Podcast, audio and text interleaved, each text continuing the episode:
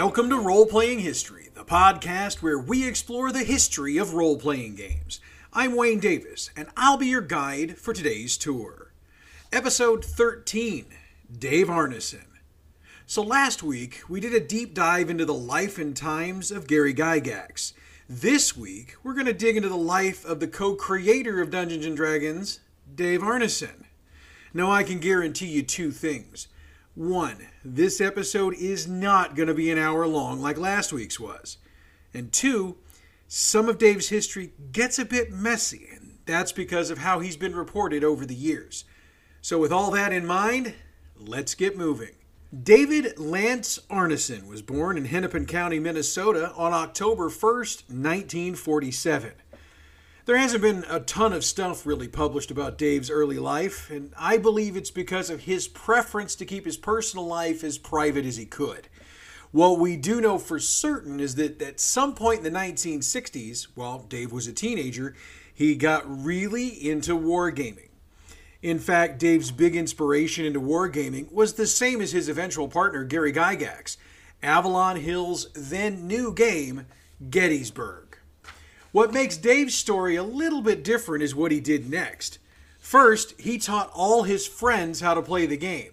Next, they started working together to design and create their own games.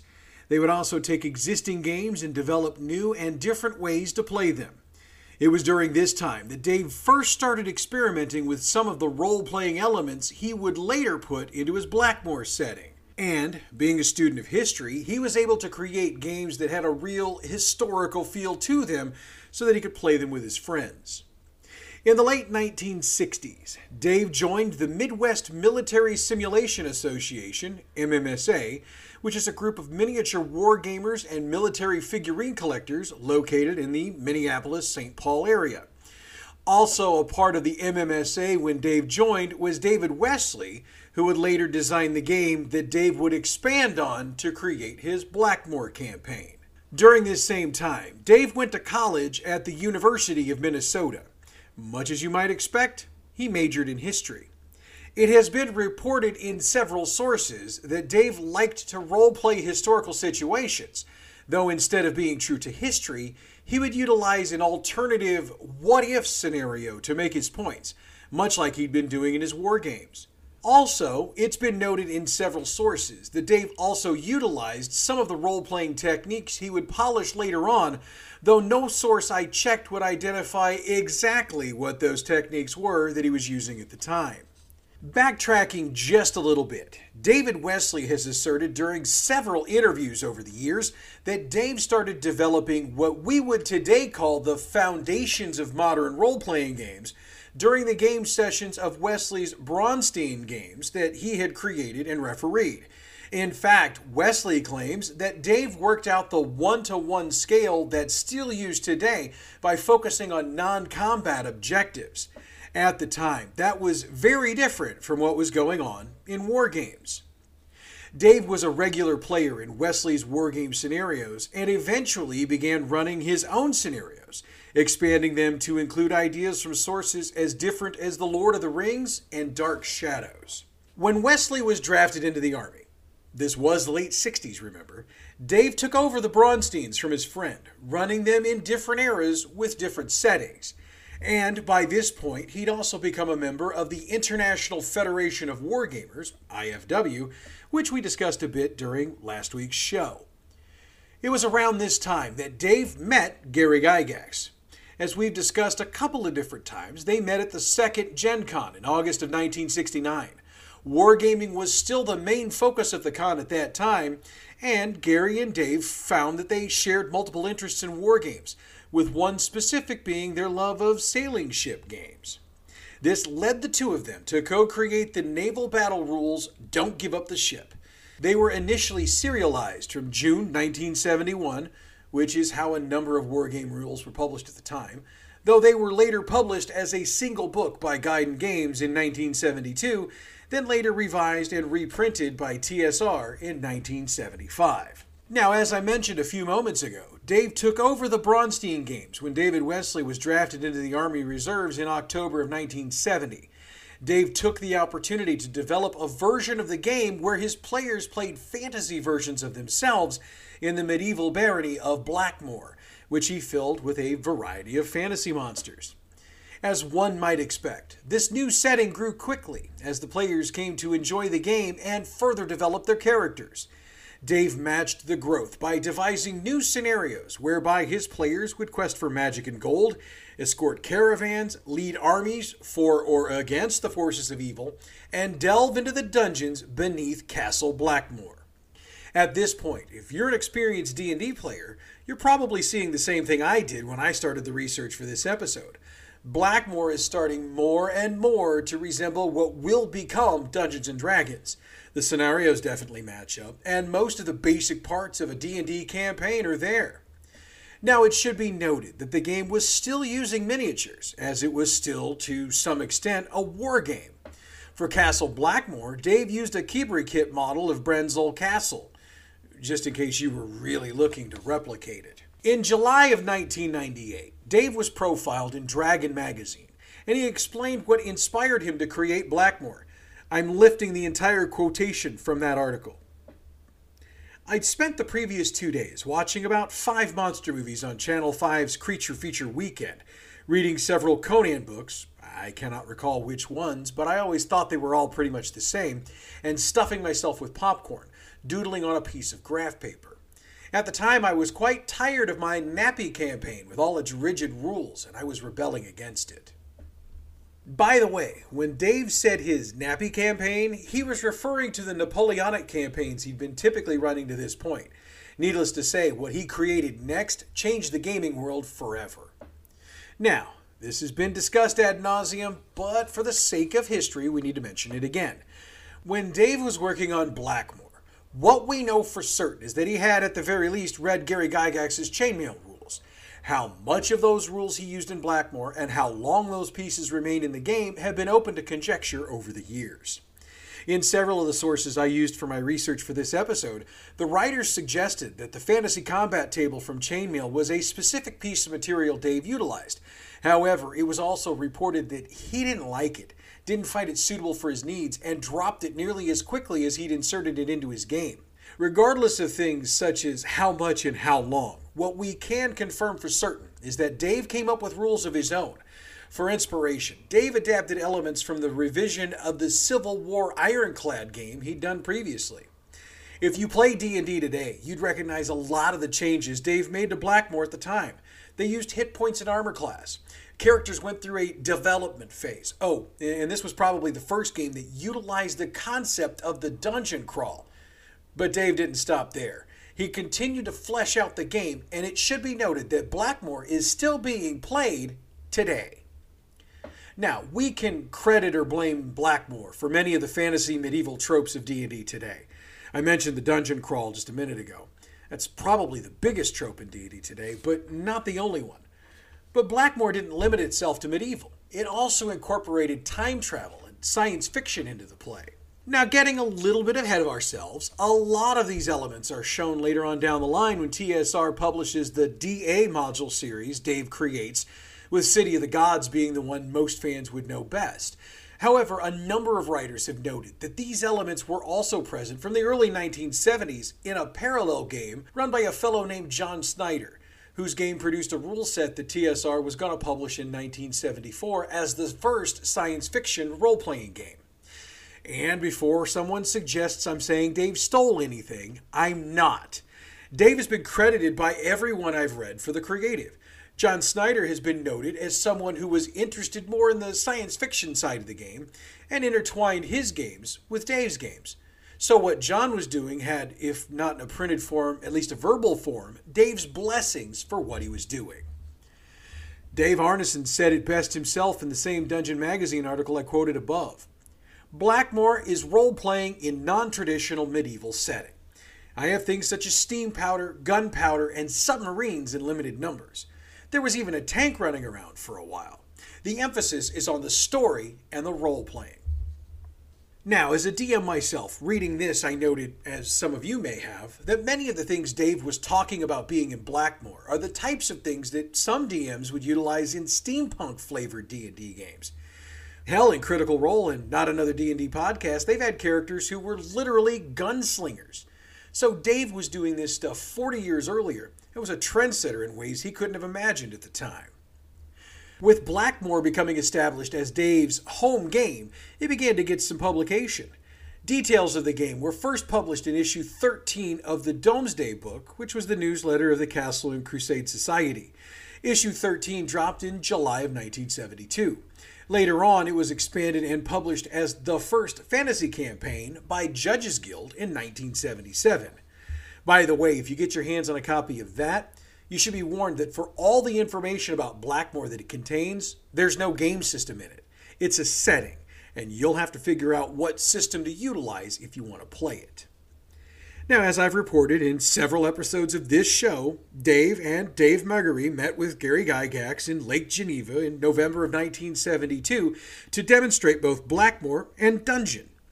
As further reported last week, Dave ran the Lake Geneva crew through their first session of Blackmoor. Rob Kuntz is the person providing most of the information about this session, noting that Dave was the GM, with the players being Gary Gygax, Ernie Gygax, Terry Kuntz, and Rob Kuntz. Rob Kuntz also noted that Dave Megarry was playing as well and took the position of de facto leader of the group because he knew and understood the rules of the game. Later, in Wargaming magazine, Rob Kuntz provided the following. Gary, myself, and a few other local wargamers were the first lucky fellows from Lake Geneva to experience the rigors of Blackmoor. This idea caught on deeply with Gary after an exciting adventure in which our party of heroes fought a troll, were fireballed by a magic user, then fled to the outdoors, being chased by that magic user and his minions. Fought four Balrogs, followed a map to 16 ogres, and destroyed them with a wish from a sword we'd procured from the hapless troll earlier. Like, I don't know about you, but that sounds like a pretty kick ass game session to me. But you have to put it into perspective. Nobody was gaming quite like this at the time. Sure, Gary Gygax had created the chainmail rules for miniature gaming, but to do what was done in this particular session just wasn't done at the time. So to be at a table for the first time and experience all of what Rob Kuntz was describing had to be cool. Getting back into the narrative, I mentioned last week what Gary Gygax's response to his Blackmoor session was, and noted that he and Dave began collaborating by phone and mail to hammer out the rules for what would eventually become Dungeons and Dragons. I've also noted on several occasions that the final published version of D&D was more Gygax than Arneson, and that's been reported to be the case by every writer I've researched. In fact, it's been noted that Dave had a version of the rules that he was quite proud of, and that draft was never used. However, Dave was able to get a lot of his Blackmoor specific material published by TSR.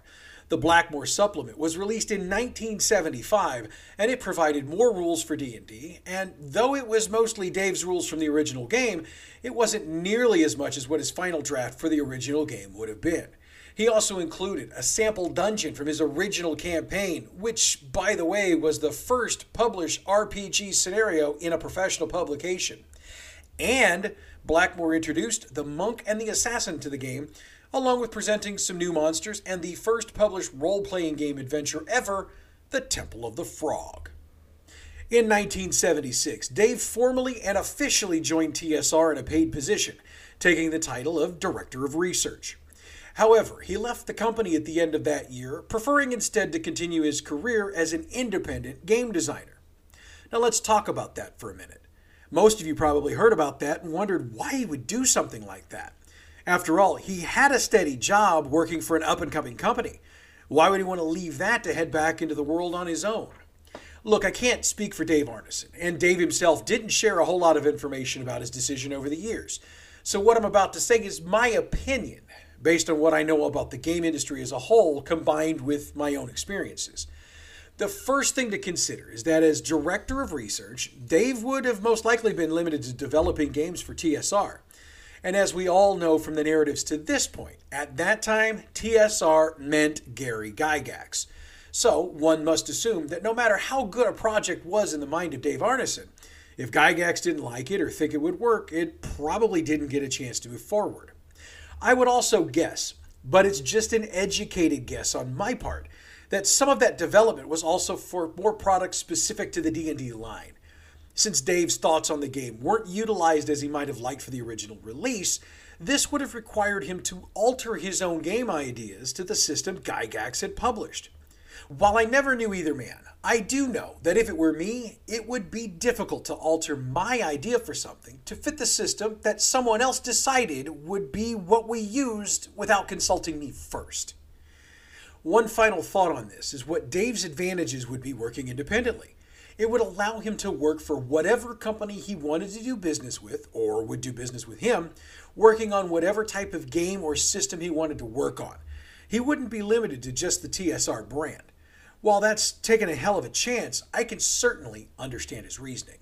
Dave did do TSR one more favor, publishing the Dungeon Master's Index in 1977. It was a 38-page booklet that indexed all of TSR's D&D properties as of that point in time. One assumes he was paid for that work, but I was unable to confirm it. Next up is the situation that changed the nature of the relationship between Dave Arneson and Gary Gygax for the rest of their lives and this has been noted in previous episodes, but look, I need to mention it again in detail for context. When Dave left TSR, the company agreed to pay him a royalty on all D&D products. But in 1977, TSR split the brand into D&D and Advanced Dungeons and Dragons, or AD&D. TSR claimed that AD&D was a significantly different product and therefore Dave was not due royalties on it. Dave wasn't having that. He filed the first of five lawsuits against Gary Gygax and TSR in 1979. In March of 1981, the suits were settled out of court. However, the settlement agreement was to be confidential.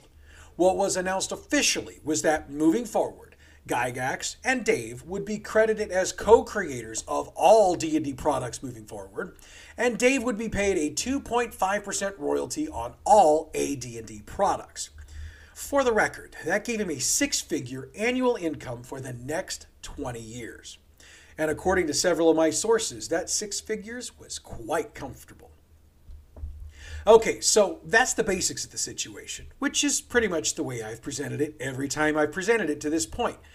However, you and I both know there had to be a whole hell of a lot more to it. And we'll examine those things after we take a quick time out. So, before the break, I said there had to be a hell of a lot more to the situation between the lawsuits between Dave Arneson and Gary Gygax and TSR. Well, there was. In doing my research for several of these episodes, I came upon a number of interviews with various people involved with Gary Gygax, Dave Arneson, TSR, or the lawsuits themselves over the years, and they've brought up a number of interesting points. Now, I've already incorporated several of those, including the specifics about Blackmoor versus Greyhawk and how they impacted what became D&D. I've also noted how much of Dave's original game and game style was transferred to the new game. What others have been able to add to the narrative over the years is quite enlightening. According to several sources, AD&D was developed for two reasons.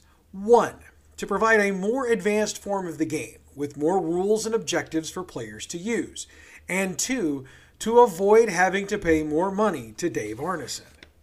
Now, the sources who admit to that second point all note that you'll never find a piece of written documentation to prove it. However, they all point to the language TSR used in their arguments against Dave's suits. It's significantly different from the original. It has very little, if anything, in common with the original. It isn't meant to be compatible with the original. Sounds an awful lot like trying to cut Dave out of the mix to me, but I may be suffering from information bias on this one. If you're looking for more on this, not to mention more on the creation of the game itself from a source not tied to Gary Gygax or Wizards of the Coast, I watched a documentary called The Secrets of Blackmoor that came out a couple of years ago. They interview a lot of folks who were around Dave when Blackmoor was created, and as Dave went through the creative process with Gygax for D&D. They have a lot of interesting things to say about the situation. If you're interested, I caught it on Amazon's streaming service, but it might be available on others. Check your preferred streaming service to find out. One more interesting thing I dug up in my research, and probably what caused Gygax to settle with Dave without a court order, is this. In at least two of the suits, the judges in the case agreed that Dave was the creative soul behind D&D. Now, that might not sound like much, but if you dig into legal sites a bit, Being considered the creative soul or the creative innovator or, or whatever they call it of a project goes a very long way towards determining who is considered a creator of a product and how much credit they should get. So, by being legally considered the creative soul of Dungeons and Dragons, it doesn't matter how the rules get changed. Dave Arneson is still considered to be a co creator of the product.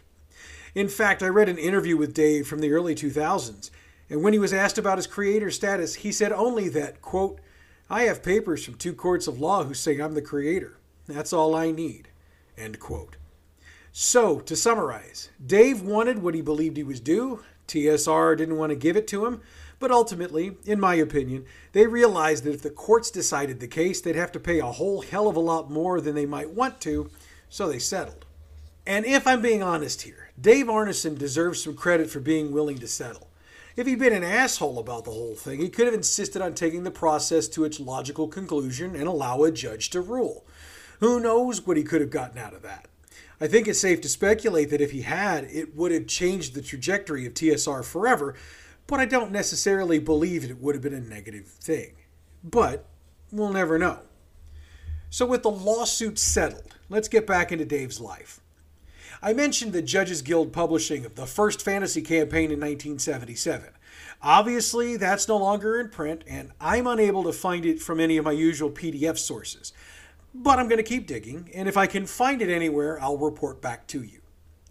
In 1979, Dave joined forces with Richard L. Snider, who was one of his original Blackmoor players, to co-author Adventures in Fantasy, which was an attempt to put into print the spirit of the original game Dave had envisioned D&D to be, rather than the game that was ultimately published.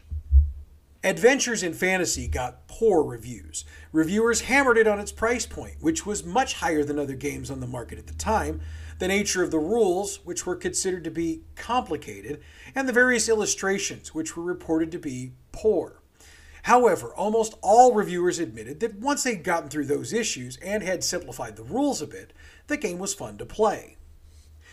In the early 1980s, Dave decided to set up his own game company. Called Adventure Games, Dave staffed it primarily with his friends, and those friends were also mostly involved in a Civil War reenactment group. The company released the miniature games Harpoon in 1981 and Johnny Reb in 1983. Dave also took advantage of having his own company to release a new edition of Adventures in Fantasy in 1981. They were also able to publish a half dozen books related to Tékumel, which is a series of books written by M.A.R. Barker.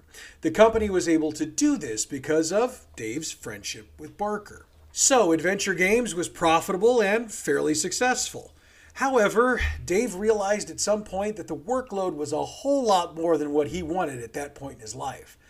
One of the reasons for that feeling might also have been the fact that Dave got married in 1984. That year, he and Frankie Ann Morneau tied the knot. They'd remain married for the rest of Dave's life. They had one daughter, Malia, and two grandchildren. And by the way, Malia, if I mispronounced your name, I deeply apologize. Doing the best I can here. Dave tended to keep his personal life private, so that's going to be all the information I'll be providing about his wife, his daughter, and his grandchildren. And if I'm honest, I'm okay with that. Dave's personal life was his, and I'm good with letting it stay that way. So, with Dave's dislike of the workload, he needed a solution. That solution was to sell the company to Flying Buffalo.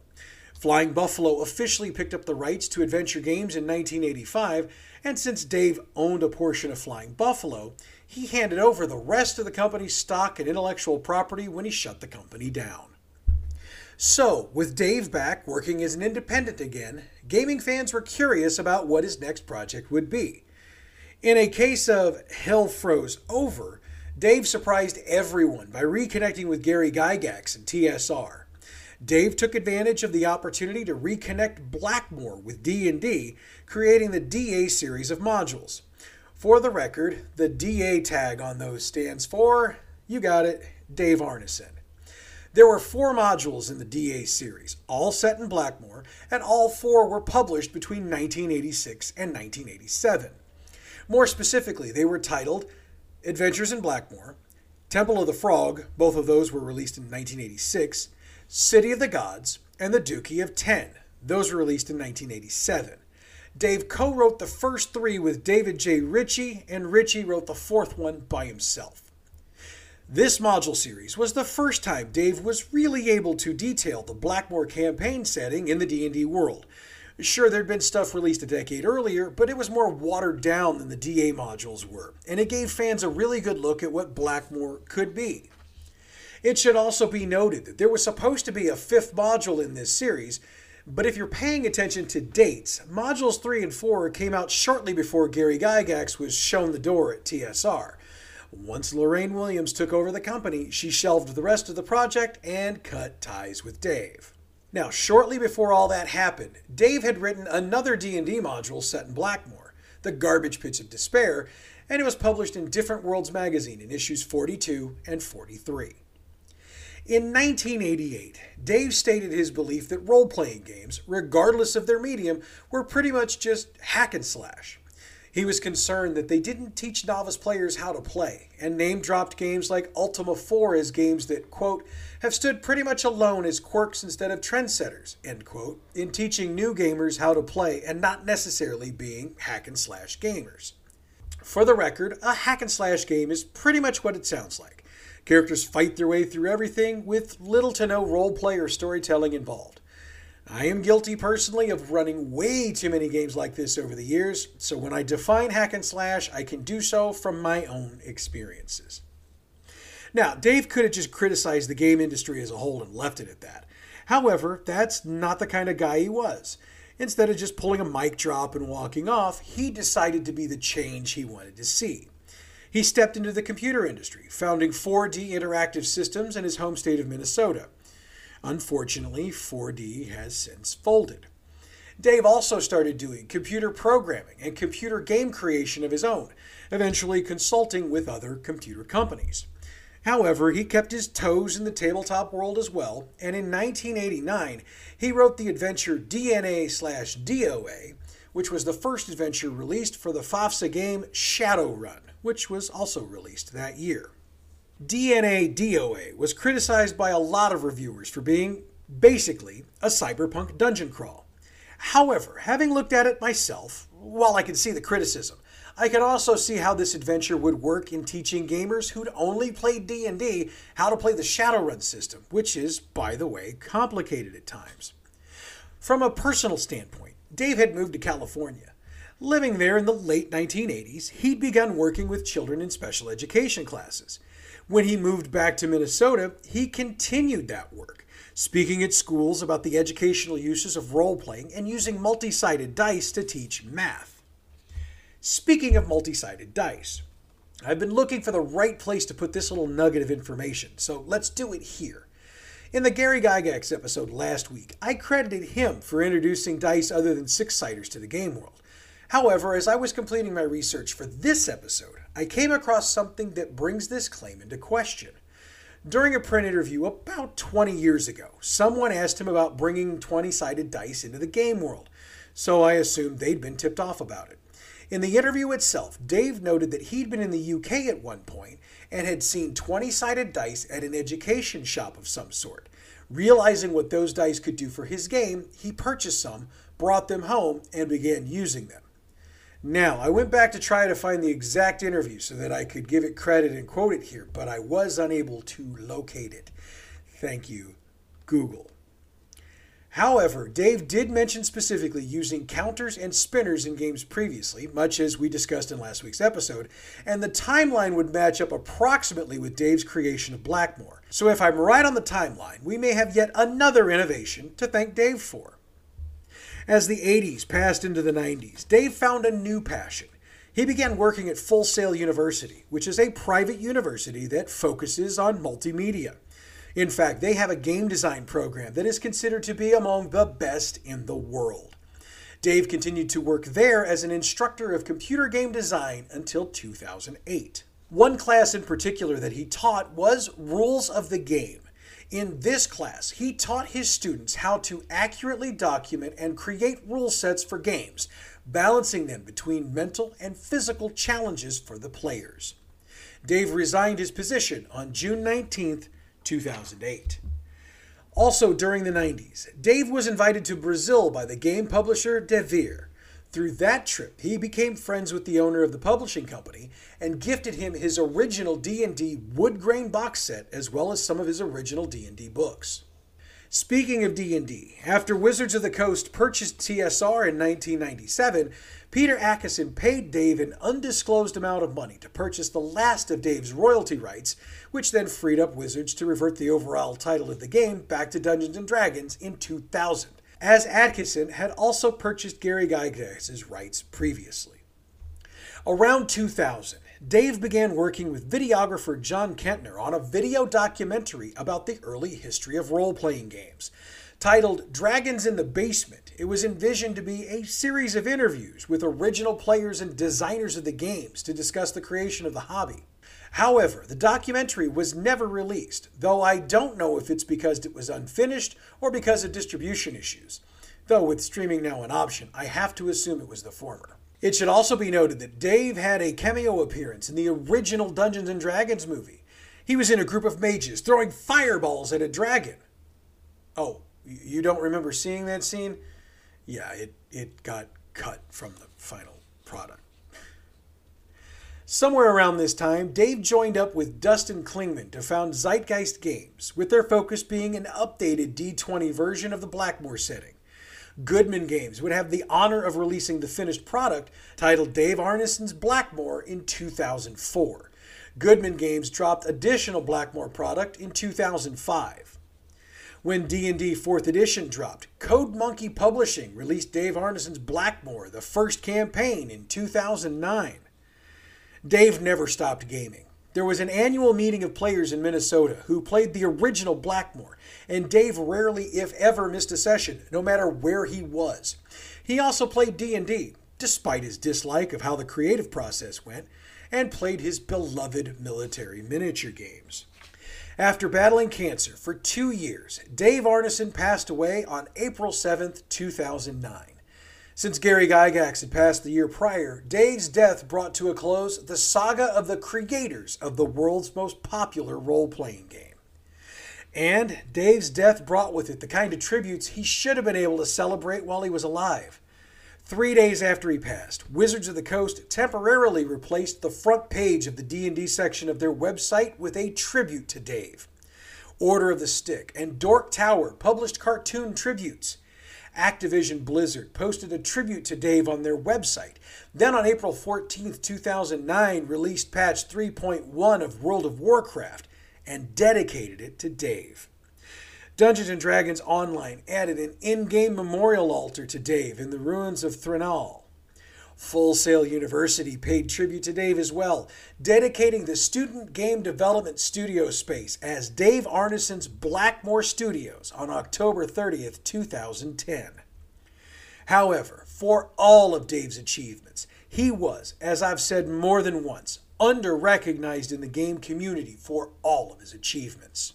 Over the past 13 years, though, this has changed thanks to a number of releases, including a scholarly work by Jon Peterson called Playing at the World in 2012.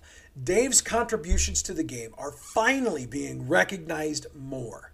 Robert Kuntz published a book, Dave Arneson's True Genius, in 2017, and detailed how much Dave was involved in designing the tabletop role playing game.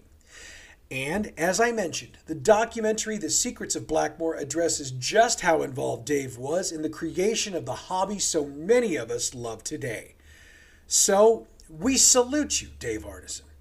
Godspeed be to you. And with that, we end today's tour. Next week, we're going to look at the live play phenomenon, from Acquisitions Incorporated to Critical Role and more. We'll look at how this area of the role playing world came to be and try to figure out why the hell it's so popular. As we close, you may have noticed we've got some music to play us in, and it's going to play us out too. It comes from pixabay.com, so if you're looking for some free music to use for your project, check them out.